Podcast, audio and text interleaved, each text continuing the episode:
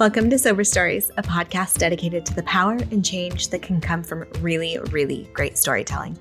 We believe that stories are a massively transformational medium. When we can see ourselves in someone's story, when we share our own story, that's when the magic happens. Here, we tell stories of folks all across the sober spectrum with hope, honesty, inspiration, and probably a few sparkling water jokes. I'm your host, Beth Bowen, and it's a huge honor to be chief story steward around here. With our guests, we pull back the curtain on the good, the bad, and sometimes the downright ugly of what it looks like to ditch the booze, changing the world one podcast episode at a time. Y'all ready?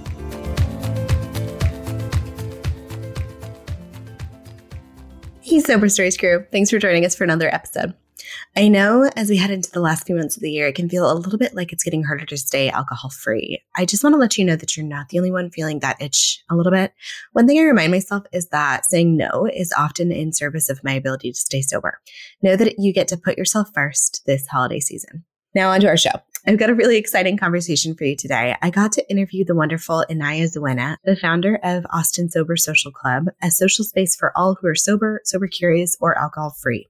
The club was founded in October of 2021 with the goal to build community and show others that you can have fun without the presence of alcohol. In addition to running the club, Inaya is also a part-time cat sitter and a full-time cat mother of three. You'll hear a few cameos from her kitties.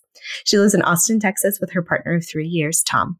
Inaya and I dug into some really great topics like the rock bottom that prompted her to quit drinking, the intersection of childhood poverty, PTSD, and substance use, and how sobriety helped Inaya step into her queer identity. Quick content warning Inaya's story includes conversations around childhood abuse and suicidal thoughts and actions. As always, when the content of one of our sober stories does not support your well being, we encourage you to skip to the next. After you give today's episode a listen, tag Inaya and let us know what your biggest takeaway was. Here we go.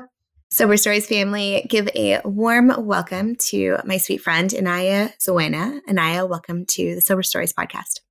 Hi, thank you. I love um, that we're both like in Austin and I, I, can actually ask you what the weather's like there know what yeah. we're talking about. I feel it in the air. Fall is coming. It's almost here. Yeah, the nights are definitely cooler. well, I am really excited to have this conversation. I feel like I already know some of the answers to the questions I'm about to ask you, but I am excited to share your story with our audience. So let's kick it right off. Give us an overview of who you are, where you are, what you do. Tell us about the cats, all of those things. Yeah, so um, I'm Inaya Zuwena. I currently reside in Austin, Texas with my partner of three years and our three cats. I am a big cat lady that is tied into my sobriety. I have been in Austin for two years, the mm. end of this month. I moved from Boston, Massachusetts. I was there for two years, but I was born and raised in Atlanta, Georgia. But I always tell people of the three places I've lived, Austin is by far my favorite. Mm. And mm just two years here and 24 years in Georgia, I feel like I've built more of mm. a community here and that because a lot of my sobriety is tied into Austin, and so there's a lot mm. that goes with that too. But in such a short time, Austin really feels like home. Mm, I love that. And I definitely want to talk about the community stuff because that is one of the things I had written down before this. You are such a community builder. So, quickly tell us about the communities that you run here. Yeah, so I founded Austin Sober Social Club in October of 2021. And it was just, it was literally me on Instagram one night scrolling through, thinking, like seeing a lot of the sober accounts I followed for the past. Uh, at the time, I was uh, a year sober that I followed for mm. a year, and then branching off and creating these communities in their areas and thinking, I wish I had something like that that wasn't necessarily recovery based or based mm-hmm. in going to meetings. And so I thought, well, these people are starting theirs. Why can't I mm. start mm. mine? And so it just mm-hmm. started with me creating an Instagram account and kind of piggybacking off of my current, um, I guess, followers and little sober community in my personal mm. account and kind of just going from there and it's it's grown um, since it'll be two years since i started this october along with my second year sobriety so mm. that's really exciting um, and i also uh, recently branched off with a queer and sober community mm-hmm. uh, called queer sober atx because mm-hmm. i identify as queer and sober. Those two are really big parts of my identity. Um, mm-hmm. The queer part is very much tied into my sobriety because I didn't come out until I was sober. I didn't have that confidence mm. in myself. I didn't, you know, all that jazz. Yeah. so um, that's brand new, but I'm feeling very hopeful about that as well. Mm. You know, I can't believe that you said that you've only been here for two years because I feel like you and I got coffee when you had first moved here. And like, there's no way yeah. that was that long ago. But also at the same yeah. time, like, that feels like you've always been here. and you know what's so funny, Beth, is before you reached out to me, I had been following you and I would go through your posts. And this was like at the very, very beginning of my sobriety. Hmm. And I had this concept in my head of what sober people looked like, what their lives mm. looked like, what recovery looked like, what it meant to identify with alcohol use disorder or even calling yourself an alcoholic. And I saw you, this like beautiful, like woman with this family, and you look successful and like you're bright eyed and just like I was like, wow, she hmm. is sober and she like look at her. So and then you reached out to me and I was like I was so nervous. I was like, oh my gosh, she wants to meet me. so, I, I, I really appreciated you extending that because I I was very alone at that time in my life. Mm. So mm. it meant a lot and I don't know if I ever told you that. mm. Thank you for sharing that with me. And it's so yeah. funny because I think we've all had that moment of like, oh my God, that person is talking to me. And then we have this this idea of who they are in our head, and we're all just people. We're all just people. I wanted to yeah. go do some yoga and have coffee with a, a new sober friend. But I love that you are creating all this community because I think, especially in Austin, we have a vibrant, sober culture uh, well not culture. We have a lot of sober folks here but we'd never had anything formalized. It was always like i knew a couple sober people who they knew a couple couple sober people and like sometimes we'd all hang out and like so and so would invite so and so and but now we have like this cohesive space which is really cool. But i want to start at the beginning. I want to go back to your story how you got to where you are today and what your sober story is wherever you would like to start that yeah, so I feel like my story, probably like with anyone's, is very complicated,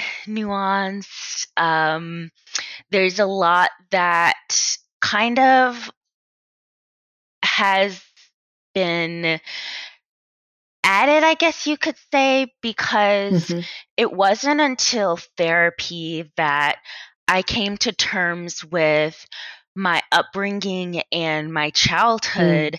Mm. And it wasn't until I went to therapy that a therapist was the first person to tell me that you experienced abuse. You mm. are probably suffering from PTSD and mm. just like all these things that in my mind, I had a different vision of based on like, you know, kind of comparing myself to others who have like a more traumatic story or mm. just like crazier, wilder stories. But mm.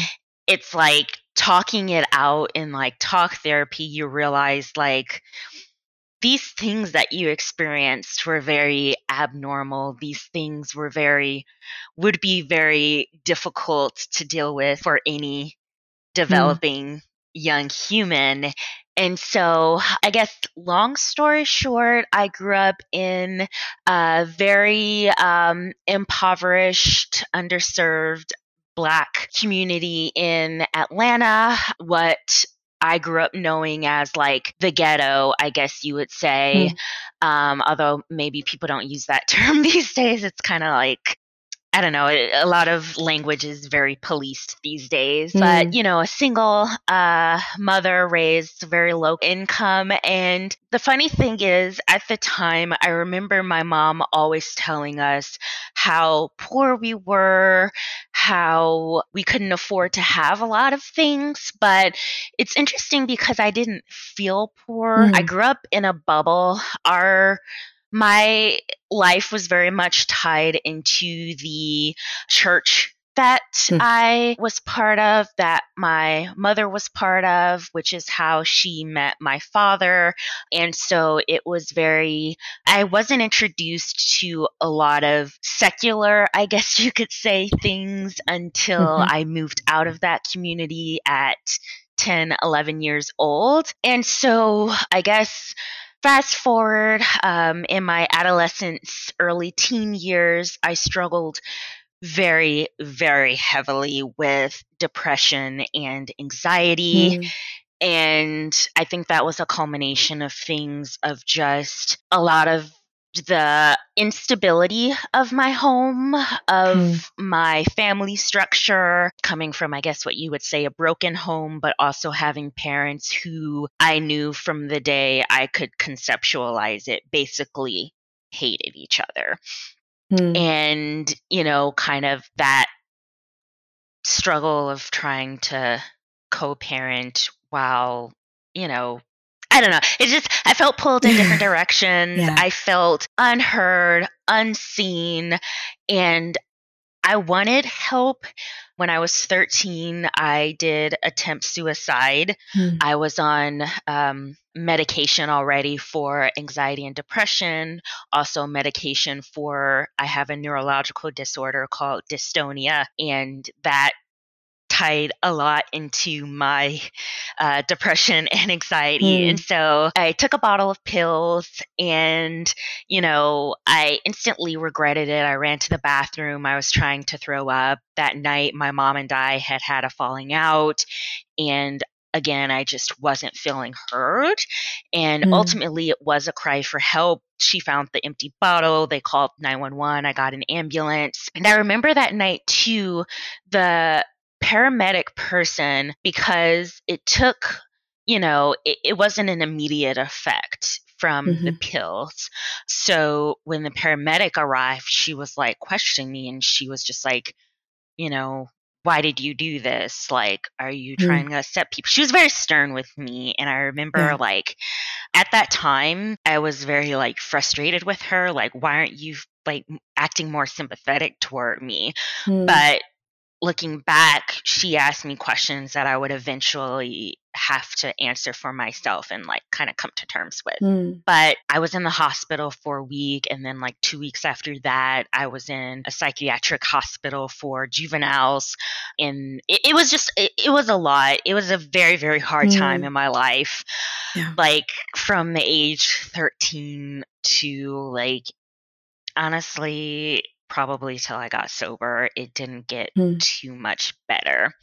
I mm-hmm. went to mm-hmm. college. I ended up dropping out of college because my anxiety and depression, I was not doing anything to treat it. Yeah. At this time, surprisingly, alcohol hadn't started to play a major part. I will say, my very first day of college, I went to a party with my roommates. That was the first time I experienced like drinking to that extent. Of course, mm-hmm. the first time I got blackout drunk, my new roommates, the people I literally just met, had to tell me all the crazy things that I had done. And um, hmm. um, I wouldn't kind of revisit that behavior for mm-hmm. another. Mm-hmm. Um, I was 18, so another like four years. Mm-hmm. Um, but that was pretty much at the time where I dropped out of school. I moved back home with my mom. I didn't have much structure. I was only working part time and I had a lot of time on my hand. And that's when I realized that I'm over 21 now. At the time, you know, I had a driver's license and I had my own car.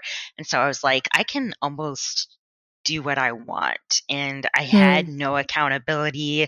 Like, you know, my mom was working full time. And, you know, so that's when I started drinking. And those drinking behaviors coincided with a lot of I don't know. I guess I kind of call it serial dating. Like, mm-hmm. I would just, I kind of, that's when I discovered the apps. The apps. the Those apps. apps. and so that is, that kind of just like allowed me the ultimate escape.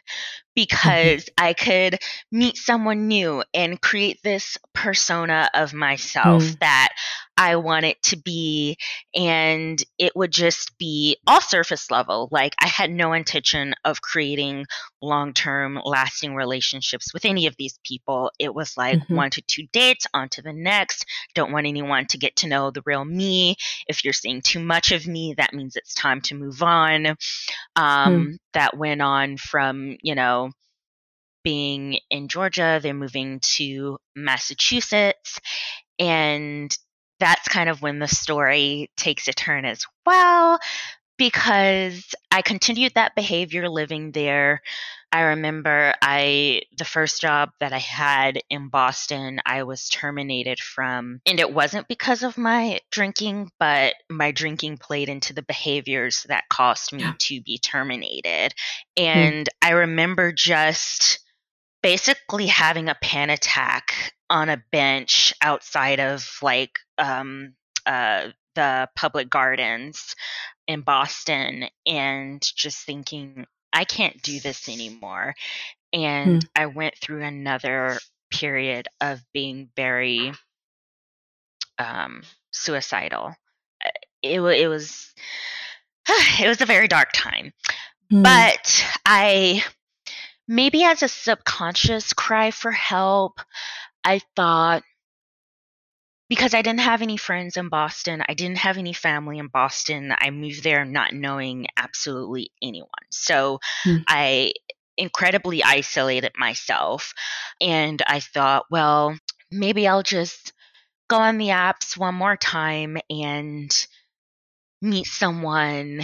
And I really don't know. It wasn't fully thought out, but it's like amazing because when I decided that, that's when I met my current partner, Tom, and I met him and there was just, you know, we corresponded a little bit on the app beforehand before we actually met. And there was something refreshing about it. There was something about our first date, our first meeting that honestly it kind of made me feel it a little bit alive again and made me kind of feel like maybe I can live another day and like let me just see what happens with this. And mm. I was still hiding my drinking. I was still kind of binge drinking in secret, but I really liked how I felt when I was with mm. him. And so basically, since our first date, we were kind of like inseparable. We would see each other, if not every day, multiple times a day. I think it was six months into our relationship, we moved in together. However, it wasn't until about a year and a half into our relationship that things kind of my self sabotage, my kind of those bad behaviors that mm-hmm. coincided with like just the dishonesty of drinking in secret and all that came to a head because mm-hmm. he didn't know about any of these things. And so it came out after a series of events of just really bad behaviors of uh, of getting drunk and kind of like becoming a totally different person. He's just like, whoa, whoa, whoa, hmm. whoa, why is this happening? Like, like we need to take a step back and kind of figure things out. And I was still very much in denial when he was trying to kind of put these behaviors into my face and like, hmm. hey, mm. hello, here is what's happening and this needs to change. This is not healthy. And ultimately, we did have to, you know, when it did come to light of my drinking, the way it happened was a very traumatic experience for the mm-hmm. both of us and we needed to separate at that time because it was clear it was going to take more than like I wasn't accepting his help. And he knew that I needed to go on this journey on my own. Like it wasn't going to mm. happen like someone just like holding my hand through it. And um, ultimately, he also felt like he was maybe enabling some behaviors. So we parted ways and it it was a, another really really low point for me um again i was you know i moved out i didn't have a place to go really i was unemployed at the time uh, fortunately, a nonprofit organization. Um, I was able to find kind of like resources here for temp- mm-hmm. some place to temporarily live while I kind of could get back on my feet. But it was that day that I moved out that I decided I don't want this anymore. I don't want to drink mm. anymore because I ultimately what it was is I found unconditional love from a human being who was not my family member mm. Showed me love in a way that I had never even experienced from a family member that I didn't even know was possible. And knowing that I could experience that and that type of love and commitment and devotion and care and patience and understanding and all these mm. incredibly things existed blew my mind. And I was like, this is worth changing for. This is worth finally committing to doing the work on myself so that I can be the best version of myself to show up for this man, my partner, who showed up for me when I couldn't even show up for him for a year and a half. And so mm. I, I, I, do owe a lot of credit to my partner because at the time I had no self love for myself.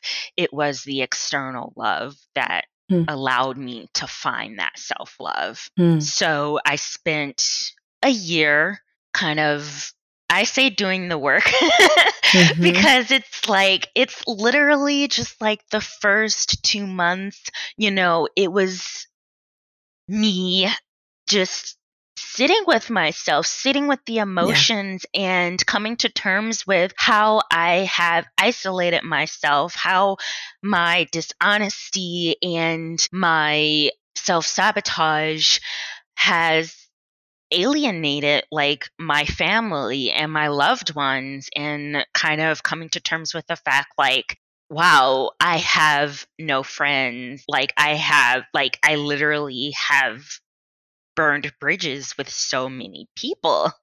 And, you know, I sought counseling.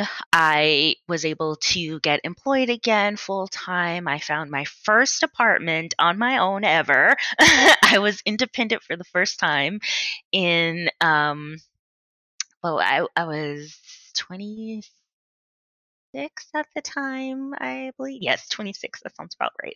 26, 27. And so yeah, it was just getting back on medication for anxiety, depression, revisiting talk therapy, learning better coping mechanisms.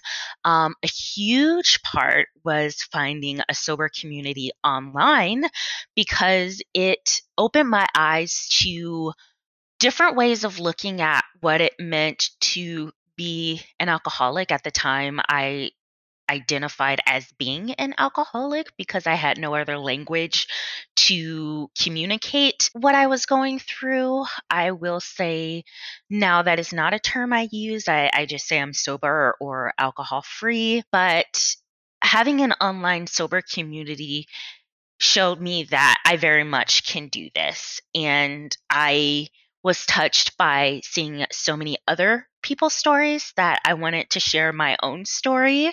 And that's kind of the birth of my personal Instagram account. Mm-hmm. Now it started with me just sharing my sobriety journey and kind of my day to day life. And, you know, that grew into it's basically just me at this point, which is a lot more than sobriety. But mm. a year into that, you know, my partner, uh, Tom, and I started to revisit a friendship and mm-hmm. what that looked like and just kind of you know, start that foundation of rebuilding trust and communication. And, you know, that grew.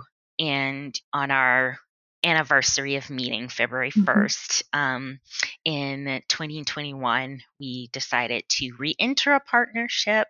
I still say that we've been together for yeah. three years because he's been in my corner, you know. Mm-hmm. For the past three years. And even during the times where we weren't on good terms or we weren't talking, I knew like we're we're spiritually connected. We're like yeah. we're connected in a way that beyond our physical bodies and this earth mm. and like that's why I say we're we're soulmates. I I mm. used to mm. think it was the cheesiest thing, but I'm like mm-hmm. if th- it's the only language I have to mm. communicate what I feel that we have. And so, yeah, that kind of brings me to today. Um, also, a year into my sobriety, as I mentioned prior, that's when I started Austin Sober Social Club because at that time I felt secure in my sobriety and secure and stable in where I was at the time, where I was just ready to meet people and make friends mm-hmm. and have a community of, of people around me who had similar values in wanting to build authentic relationships and community without not being alcohol fo- focused. Mm-hmm. So yeah, um, I said long story short, but I feel like that was it. still a long story. I I always leave this open ended because there's so much meat in this story, and I've been taking notes. Don't worry.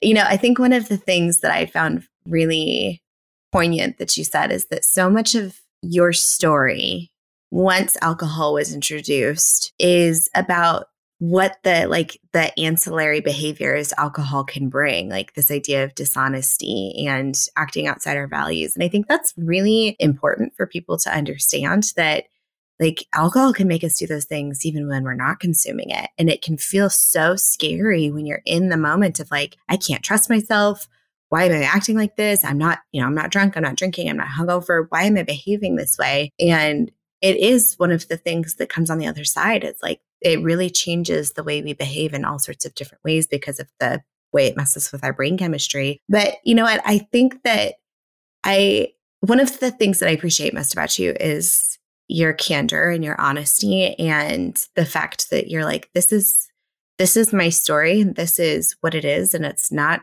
perfect. It's, you know, we see a lot of like cookie cutter, like sobriety is amazing Instagram posts and like I changed my life in a day. And that's not most people's real stories. And it's not the the actual steps it takes to get to where we are today. So I loved one of the things you said. You said, you know, doing the work.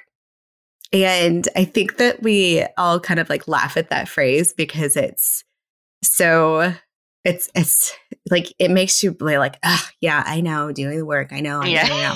but it's but it's true. There's so much that's built around this idea of not drinking. It's not just the not drinking. There's so many other pieces to it. And I just want to say, like, hearing this story, and and I knew some of your story, I didn't know all of it, but one of the things that's most astounding to me is every time somebody comes on this podcast, I'm like, the, the version of you that I know the Inaya that I know is like who you are now and who you are today.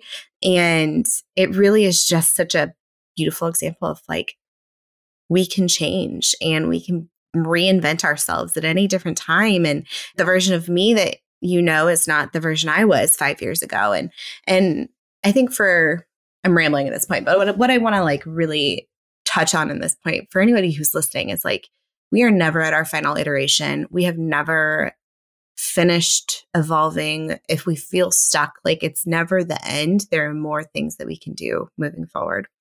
One of the things that I think you're really skilled at, and it's hilarious to me because I think I saw you and uh, describe yourself as an introvert recently. And I'm like, God, if Inaya is an introvert, I must be like a recluse or something. because, no, because I am I find so highly introverted. Okay, yes. so this is I've come out because... of my little shell, but it, it's a core part of me still. If you've been hanging out with Sober Stories for a while, you know all about Quit Lit the genre of literature covering the diverse experience of quitting drinking. In fact, we've had some amazing authors on the podcast, like Ruby Warrington of Sober Curious and Amanda E. White of Not Drinking Tonight. Since I know you already enjoy plugging into your sober space via your headphones, we've got the perfect partner for you. It's time to check out Audible. Audible is the leading creator and provider of premium audio storytelling, enriching the lives of millions of listeners every day. Books on Tape have gotten a serious upgrade with over 200,000 podcasts, audiobooks, guided wellness, and Audible originals available. You can tune into your latest Quit Lit read on your next hot girl walk or school pickup line. Get a free 30-day trial, including one credit or two for Prime members, good for any premium selection by visiting audibletrial.com slash sober stories. That's audibletrial.com slash sober stories. Hi y'all, Callie here with the Sober Stories team. All right, if you're anything like me, you've been feeling the heaviness of what it is to be human these days, which is why I've turned to BetterHelp. I've been using their platform for a few months now, and I can honestly say that my life has improved so much. Not only can you chat with your therapist whenever's most convenient for you, but I'm a huge fan of their online journal, which allows me to share my entries with my therapist if I want. And as somebody who has been able to express myself through writing uh, the easiest, it has been a true game changer when it comes to actually sitting down in a therapy session with my therapist and getting to the nitty gritty of it. She gets to see where I am before we even meet, and that has just truly elevated therapy. And that's why we are happy to be sponsored by BetterHelp. It's a digital platform that offers licensed therapists trained to listen and help you. BetterHelp has a network of over 20,000 therapists with a broad range of expertise, giving you online convenient access to support. It's easy. You fill out a questionnaire describing your specific needs, and you'll be matched with a therapist in less than 48 hours, which is wicked fast when it comes to therapy. In addition to your secure video or phone therapy sessions, you can exchange unlimited messages with your therapist between meetings as well. No overwhelm, no barriers to entry, just help when you need it. Join the 3 million plus people who have taken charge of their mental health with an experienced BetterHelp therapist. Get 10% off your first month at betterhelp.com slash sober stories. That's betterhelp, H-E-L-P dot com slash sober stories. Thanks, y'all. So, one of the things you're really skilled at is building community. And I want to ask you, like, what was the driving factor and what do you get out of the, the sober communities that you have? Why did you do it and what do you get out of it? So, um, one thing that I have, because deciding to remove alcohol from your life after several years of abusing it is mm-hmm. something that really pushed me out of my comfort zone, feeling feelings and kind of being honest and truthful, even if it, you know, kind of some shame came with it. All that are things mm-hmm. that kind of pushed me out of my comfort zone and really helped me grow. And that's kind of a pattern I realized. And I dealt with social anxiety, which when I tell people that, I've gotten surprised. But um, to help me kind of come out of that and kind of show myself that, like, I can do this, you know, this will help me grow. This will help me kind of practice my communication skills and like mm. social mm. skills is to just put myself out there. And so that was a big part of starting the Sober Social Club is just like I needed to get more social and stop being scared of being social, especially in my sobriety.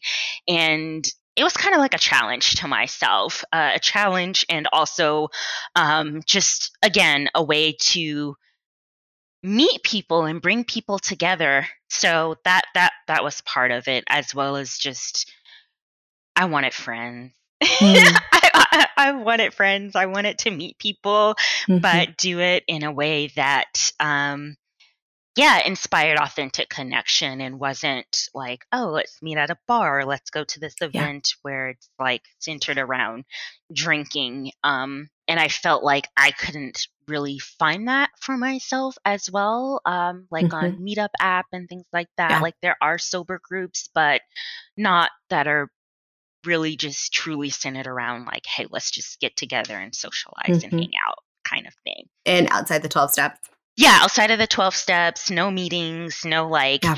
it's it's very I want it to be very inclusive. So you don't have to identify as sober. You can be sober curious, alcohol free, have no labels. Um, Mhm. Just if you want to come together with a group of people who won't be drinking, will be doing other things and enjoying ourselves, like come along. So yeah, and it, it started with um, just starting an Instagram account and having meetups at events hosted by other community members. Like the first meetup was the Sans Bar Halloween party. And then from there, I started doing my own meetups and events. And so it's grown and like it's it's cool because there are like people who come to most of them, if not all of them, and it's like, oh hey, you know, I I like made friends out of it. So it's it's it's really cool. Are we doing anything fun for Halloween? That makes me think it's coming up. It is. Um, so I don't have anything planned for Halloween as far as anything that Austin Sober Social Club is putting on. There is a newer company called Yacht Drops. Yeah, I've seen them around. Cruise. Yeah, they're throwing a Halloween party on a boat. Um, so that's something. Um, yeah, so that's something that's happening. Um, I've kind of shared that on our social stories. But um, this is also a transitional period for me personally, for me and my partner, Yeah. because we're. I am transitioning careers and I'm looking for a job and will also be moving in October.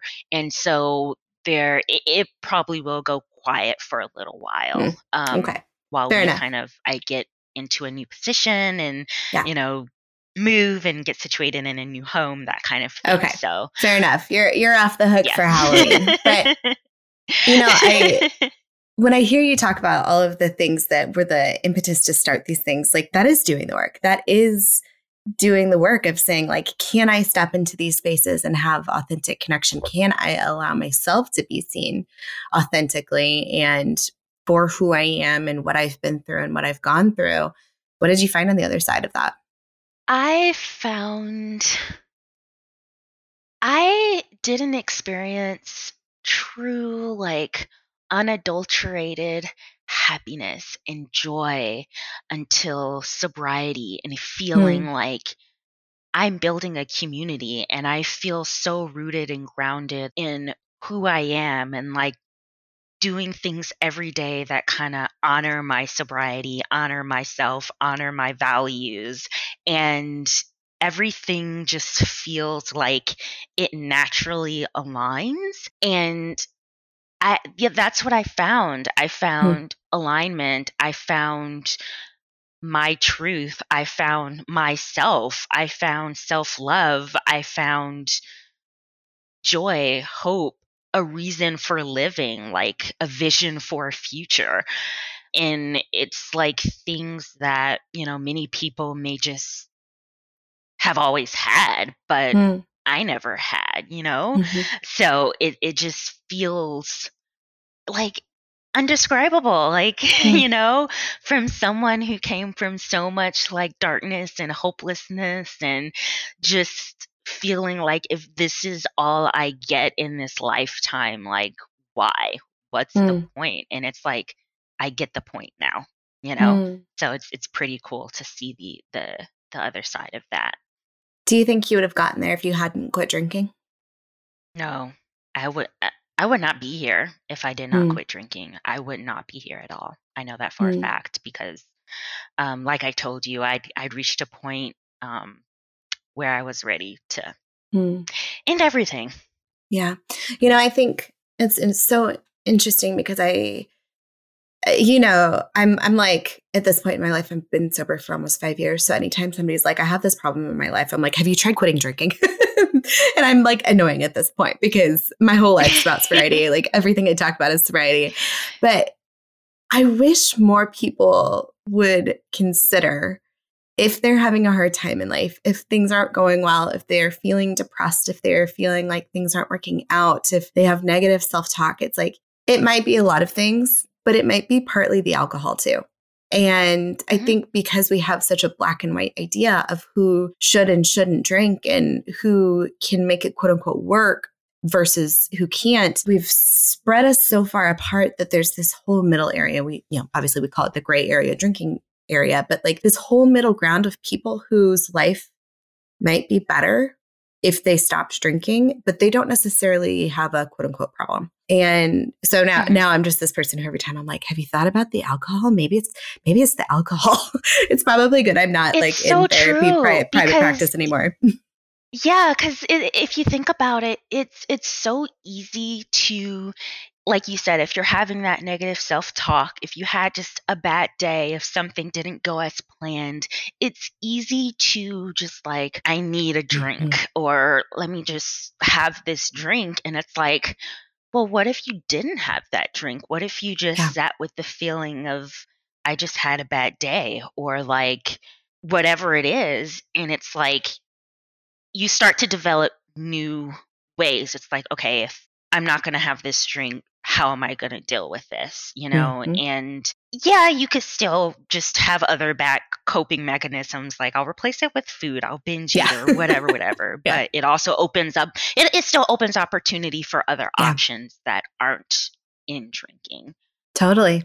I've been having this conversation on TikTok lately because I've had a couple of videos kind of blow up and uh, you get very varied responses when that happens. But somebody said, you know, well, a benefit of alcohol is that it helps my social anxiety. And I was like, yeah, you're using it as a tool. It's definitely a tool. And when we use a tool, we can run the risk of that tool, especially when it's a chemical substance, being something that we become dependent on, like that we have to have that tool to be able to socialize. And it's like this, this slowly moving train. And you're so right when you remove that tool. And and I I talk a lot about using alcohol as a tool because I think for me, when I think about when I was drinking heavily, I was using it as a tool. I was using it to mask undiagnosed postpartum depression. I was using it to deal with the stressors of my life. I was using it as a way to like turn things off. So I used it as a tool. And when I think back to that, like having it from this kind of neutral framing of it is a tool, it's a maladaptive tool, but it's a tool gives myself some self compassion. But I think it's, you know, useful when we think about we're taking one tool and we're going to just use something else. So if we take away the alcohol, if we take away this maladaptive coping mechanism, a maladaptive tool, that opens opportunity. Like you said, that opens opportunity. It can feel scary because it can feel like, well, shit, if I don't have this, I don't have any other tools. But it gives us the opportunity to use a different one. So, what are some of the tools that you use? Um, so I do, and it's it's interesting you mentioned social anxiety because that was my big excuse. I was like, alcohol helps my social anxiety. I can be social, I can be extroverted, I can be outgoing, I can be the party girl, I can be, you know, all these things with Mhm. alcohol. And that was so untrue because one, that wasn't who I was. Yeah. And two, like as someone who has had panic attacks and, you know, extreme social anxiety, I'm literally on medication for anxiety Yeah. it, it's not a tool it's not a tool that helps so Yes. um i do a lot of breath work Mm. like controlled breathing that's something i learned like very early on because i think that's part of what kind of would you know onset a lot of it is just like you forget to breathe and i don't know you feel Mhm. like you can't breathe and like you're suffocating that kind of feeling so Mhm. just like i think it's called squared breathing where it's like breathe in one two three four hold one two three four exhale one two three four and you do that kind of a few times and doing guided meditation has helped me focus on breathing focus on kind of my body rather than kind of just all the rambling thoughts, journaling, uh, open communication with my partner. Definitely like having the community as well Yeah. helps because it's like when you isolate yourself and you're around yourself, you can kind of I don't know. I, I just feel like when you do have community and you put yourself out there with people, you kind of get perspective and like, okay, Totally. you know, things aren't what they are in my head kind of thing. Mm. So, and I, I feel like I, I don't know how, but like, so I'm a big cat person, as you know. For me, having cats has also played a huge yeah. role. It feels very therapeutic to have yeah. these animals around me. So that's been really amazing too. Y'all, you know, it has the best cat content. You have to go follow all of the kitty pages because if you're a cat person, you're going to love it. And also, I've been meaning to ask you because I need a new litter box. And I'm like, you know, the best pet products. But, you know, I think I'm so glad that she mentioned breath work. I, that's one of the first things I teach people is using box breathing, square breathing, like you said, or even just five deep breaths because it's a nervous system balm. It's something that calms down our nervous system, which is where the anxiety is coming from. And it's one of our most portable tools. It's one of our easiest tools. I love breath work. And I you know, talking about community, I think that that is just such an integral missing piece for so many people who are stepping into the sober curiosity, stepping into maybe quitting drinking entirely. There's, it just feels so lonely and it feels like everyone drinks and it feels like you don't know a single sober person or a single person who chooses to abstain from alcohol, whether or not they quote unquote had a problem or didn't. So for somebody listening who is starting to explore this and has like a big fear around the community piece, has a big fear around socializing, meeting people, getting to know people, having connection, what do you recommend? How do you how did you get started with this? Okay, so I know in this day and age, you know, a lot of people may not be pro social media, but if we're taking advice from me, which you asked for my advice, yep, I did. um, I would say Instagram specifically yeah. played a huge role in me building a community. And it's very low stakes because, mm-hmm. you know, you don't have to present yourself in person or like face to face interaction. You can just start yeah. by what I did is following hashtags. So I would hmm. follow mm. like sober, sober community. I didn't know sober curious was a thing before, but like, yeah. um, like, you know, recovery, a lot of recovery based mm-hmm. hashtags at the start, but just following those hashtags, finding accounts, like, you know, even having your sober stories. Like, if I had this at the mm-hmm. time, that would have been amazing because just yeah. that was a big part of it. it is listening to other people's stories and knowing I wasn't alone and mm. that helped me feel less lonely. So that's definitely a good start. And then from there, maybe you'll build the confidence after you maybe mm. have a rapport with one of these accounts online to like go in person if you mm-hmm. see any meetups or anything. And, you know, you don't have to talk to anyone, but someone's probably going to say hello and try yeah. to get to know you because, from my experience, everyone's so friendly. People are coming out to this yeah. because they want to meet people, they want to engage. Mm-hmm. And so, no one's, I haven't experienced like exclusion or any type of mm. clickiness or like you know Mm-mm. people being rude it's it's it's very it's a very welcoming community so hmm. I am the same way. I'm like, sober Instagram, that's where you got to go. It's funny that you say specifically Instagram, though, because that's an important caveat. I am on sober TikTok. It's very different. I'm on sober Instagram. I tiptoed into sober Twitter at one point in time, and that place is, is not for me. Sober Facebook, not really for me. Like, there are very different flavors of the sober yeah. community on each one. And Instagram has been just so welcoming and so open and, and um, what's the word I'm looking for? Open minded. Like, like there are just so many people doing this in different ways with different labels and different verbiage or no labels. And I mean, there can be some like tribalism around what category you're in, but not as bad as some of the other social media places I've been. And I think it's just such an interesting space. You know, people see you or me, and like we've been doing this for some time, and they're like, How do I meet people? I'm like, every single sober friendship I have now started by one of us sliding into the DMs, every single one of them. It's like, mm-hmm. that's how you and I connected, my friend Victoria. Like, it's literally finding somebody who you relate to and you're like, I dig what they're doing. And then having the courage to say, hey, you're cool. Let's hang out. Or even just like building that friendship just from conversations. Because one of the things that I tell people is like, if you are craving connection, if you are craving a friendship, if you want to reach out to somebody and you want them to be your friend, odds are our human experience is so universal. Like we are all craving connection. We are all seeking relationships. We all want to feel included. We want to feel like we fit in. I'm no different. You're no different. Like we have such similar human experiences that if we feel this like pull to connect, it's probably pretty likely that that other person does too. They're not going to be like, "Ooh, what a weirdo!" Like, mm. Inaya sent me a DM. Like, no, like everyone is really craving this connection, and we have such curated lives, and we have such eh, it's like all of the things that social media can bring makes it look like we all have it together, but really everyone just wants to connect. Everyone wants to relate to people. They're there for a reason. So I really I like I like the Instagram DM slide. That's that's my MO. Yes, yes. Before we end our conversation today, I would like to ask you if your story were to be written into a book, what would it be titled and what kind of book would it be? I would call it so it'd be one of those like title subtitle. So it would mm-hmm. be Inaya Zuwena Divine Guidance. Ooh. Because one, my first name, Inaya, mm-hmm. means divine guidance. And also, I feel like, you know, I, I, guess I didn't touch on it very much, but I found spirituality in sobriety as mm. well.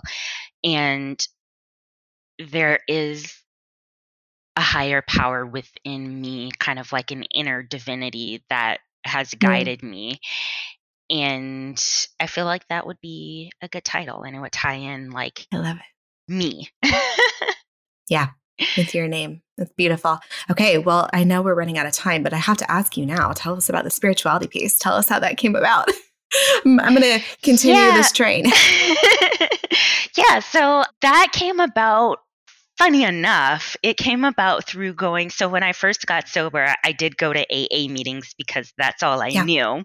And there was a lot of God talk. And, you know, I, I spent most of my life rejecting that because I grew up in a strict Christian hmm. household. Hmm. And I kind of learned a lot of it to not be true all that kind of mm-hmm. stuff and i just kind of rejected a lot of it. So I wasn't open to spirituality. I wasn't really open to anything.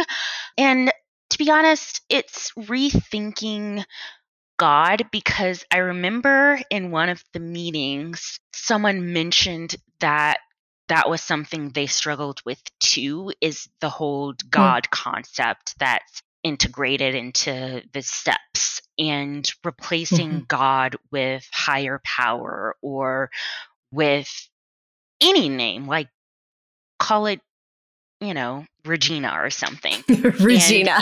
My higher power, yeah, Regina. the, point is, you define it for yourself. And it's like yes. you have to find that for yourself and like how you connect with yourself and connect with the external world. And so mm. I found my, like, for me, spirituality is like, I find spirituality through like connection through mm. nature and like I'm not so great at articulating it now, but I I do say that I am a spiritual person in how I connect with myself and with the hmm. world mm. around me. that makes sense. Mm. It makes total sense. And and you know, it's so interesting. I I have met a lot of people, and I include myself in this category, who rejected spirituality, religion prior to getting sober. That was a sticking point for AA. Like it was part of the reason I was like, this isn't going to work for me. And then you quit drinking and then you realize, oh, we're all so connected and, you know, get all, um, you can't see it, but my shelf's full of all sorts of things that would tell you otherwise. And, you know, I think it's really interesting. I, I frame it from a frame, at least for myself, of like intuition and being able to trust self and how self is connected. And I just think we could we could have a whole different conversation about this, but I think it opens up receptivity and it opens up possibility and and curiosity. So I'm I'm glad we got to add one little snippet here because I, I had to know yeah. more about that. Last question for you. Second to last question for you. I right before this episode was uh, catching up on The Bachelor. Who's your prediction? This won't be a spoiler alert because this will come out after the end. What's what's your prediction? Got to know. Okay, for Rachel, I was sold on Tino, but I'm kind of starting to get some kind of ick vibes. Yeah. So I think it's going to be Zach. And for okay. Gabby, I want it to be Jason, mm. but I'm not sure because he's the only one that seems um, I know now he's like hesitant. He's like, I don't know if I can see an engagement, which I think is very realistic if you're being like very Yeah. real about Totally. it. Like, I've known you for two months. Like, come on. Yeah. But um, I like him best. Okay.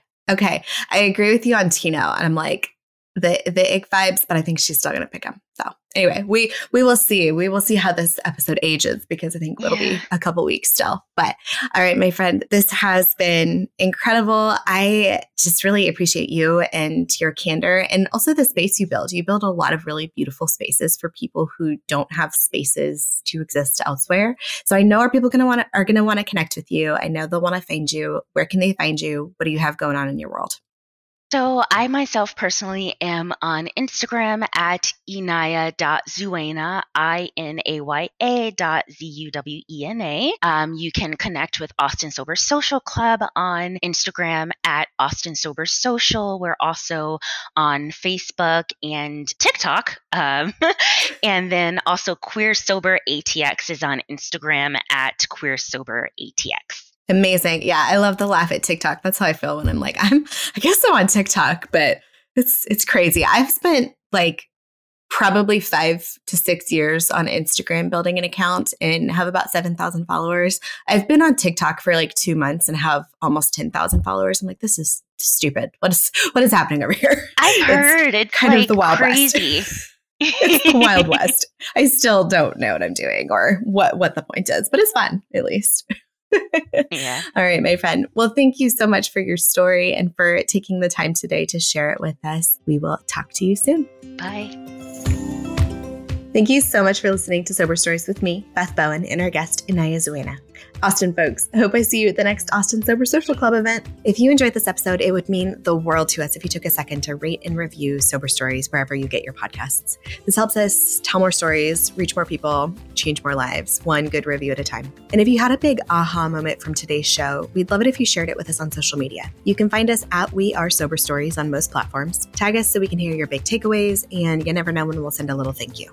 I also want to thank our team here at Sober Stories Alexis Archuleta on the mixing and podcast genius side, Callie Williams is our community engagement lead, Daniela Marty for our graphic design, and every single person who has a hand in what we are building. Until next week, my friends.